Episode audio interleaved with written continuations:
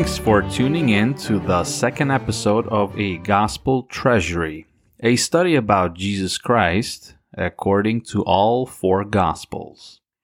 Today, we are looking into how the evangelists start out their writings. We'll be looking at how they introduce their accounts. We will read something from every Gospel except for Matthew.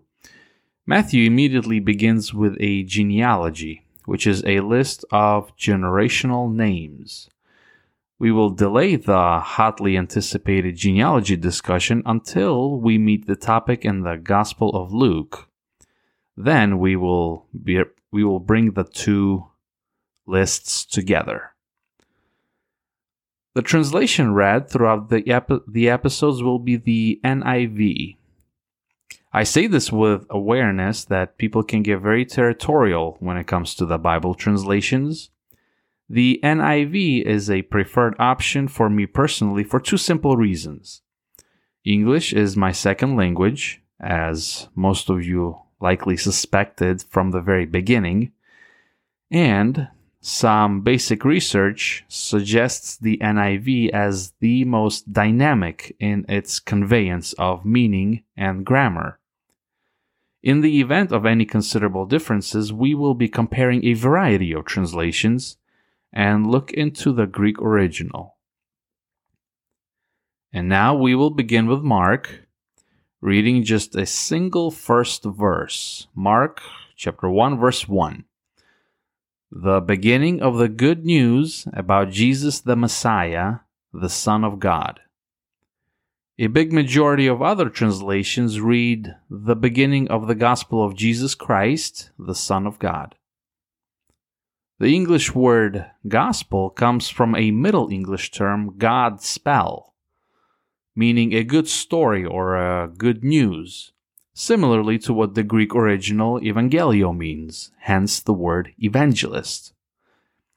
In the epistle to Romans, Paul the Apostle wrote, I am eager to preach the gospel also to you who are in Rome, for I am not ashamed of the gospel, because it is the power of God that brings salvation to everyone who believes. Romans chapter 1, verses 15 and 16. Here and other passages of the New Testament refer specifically to the good news about Jesus Christ. The term gospel is presently used exclusively in regards to the preaching about Jesus Christ, and on a much scale, much smaller scale for defining a particular variant of Christian music.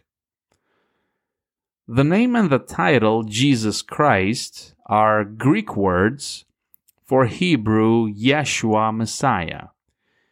Yeshua is commonly pronounced in English as Joshua, meaning God is salvation, which is also a uh, who is also a major character of the Old Testament. Messiah means the anointed one.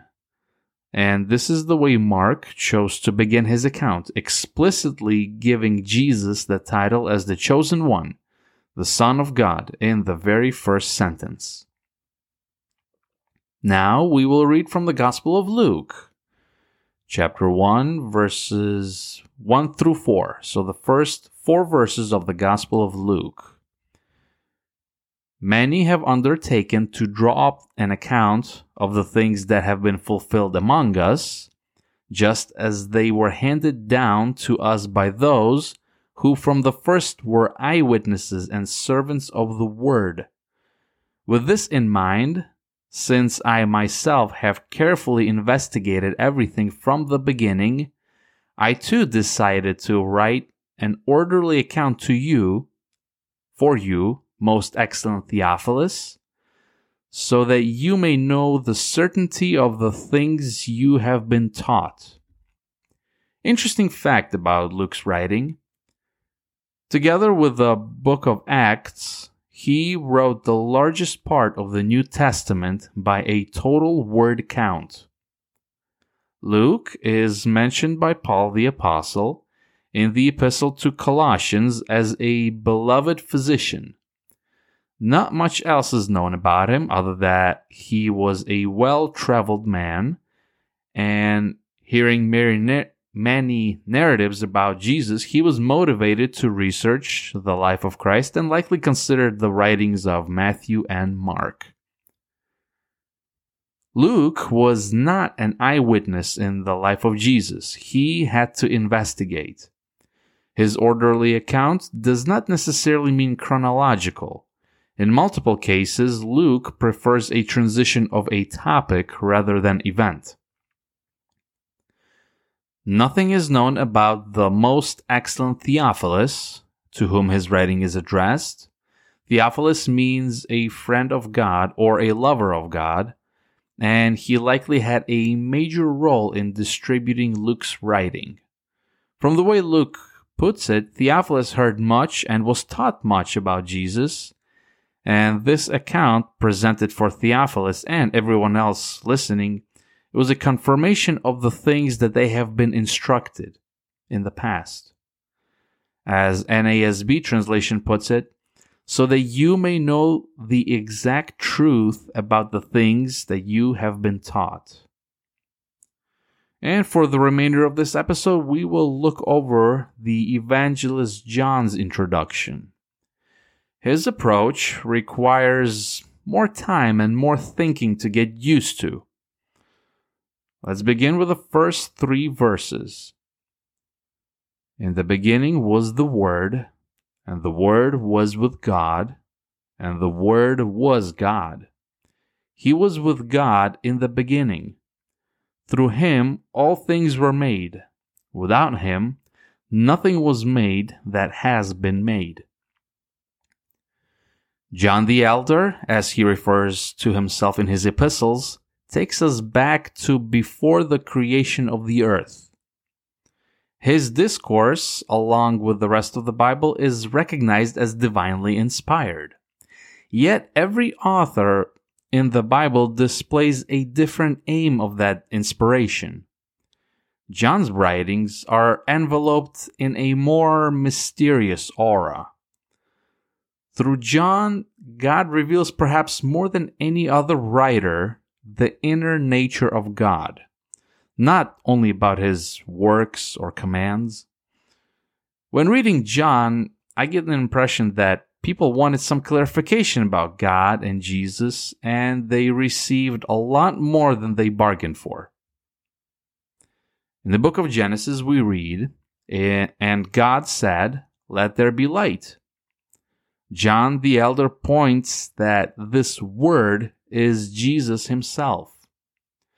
The Greek term used here is logos.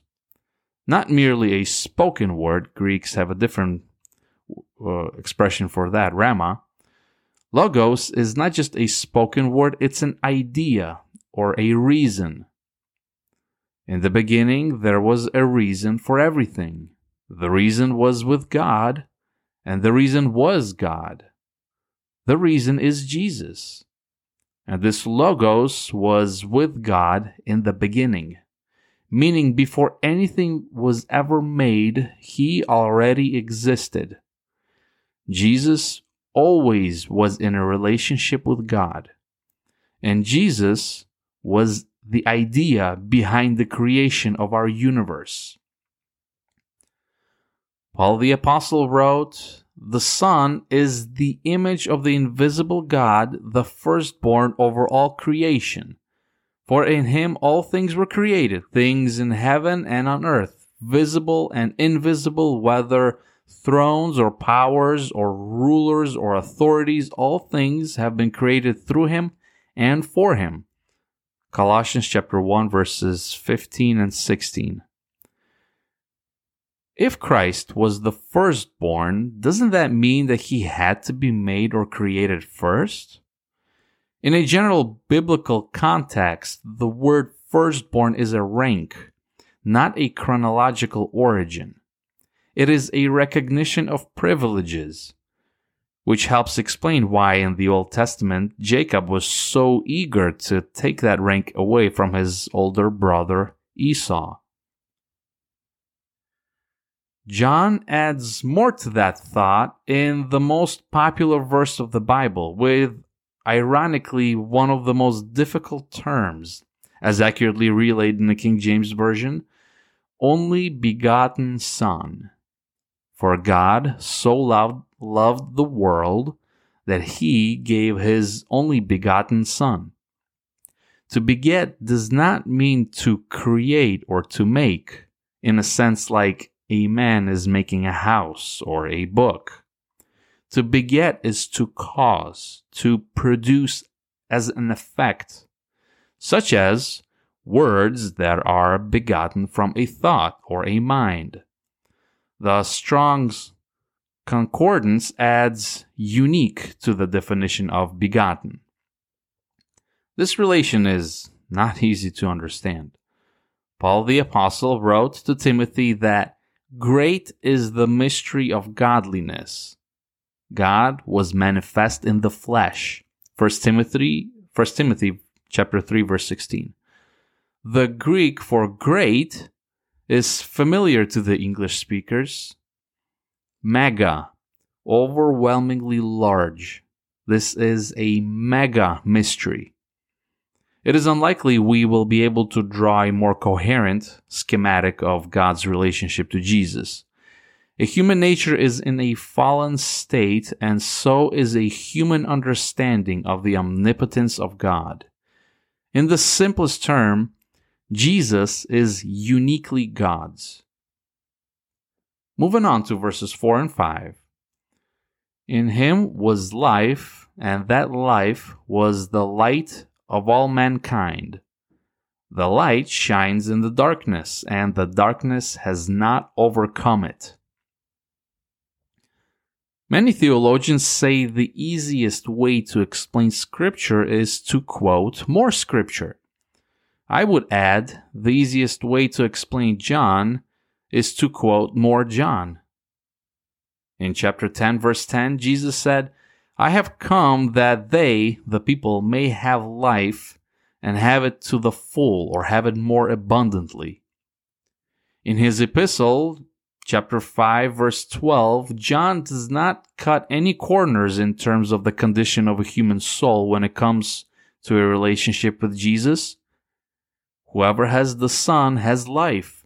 Whoever does not have the son of god does not have life this life is providing light for the people Contrary to a popular belief, it wasn't Prometheus who originally campaigned for us humans in this regard. We read in Genesis chapter 1 verse 4, God saw that the light was good, and he separated the light from the darkness. What advantage does the light have over darkness? Light brings life. Living is impossible without light. Light travels at a speed of 300,000 kilometers per second, or 671 millions miles per hour. If the sun would suddenly quit on us, we would have a grand total of 8 minutes until total darkness. And the average global surface temperature will reach sub freezing temperatures within a week. The nature of light is to shine and dispel darkness.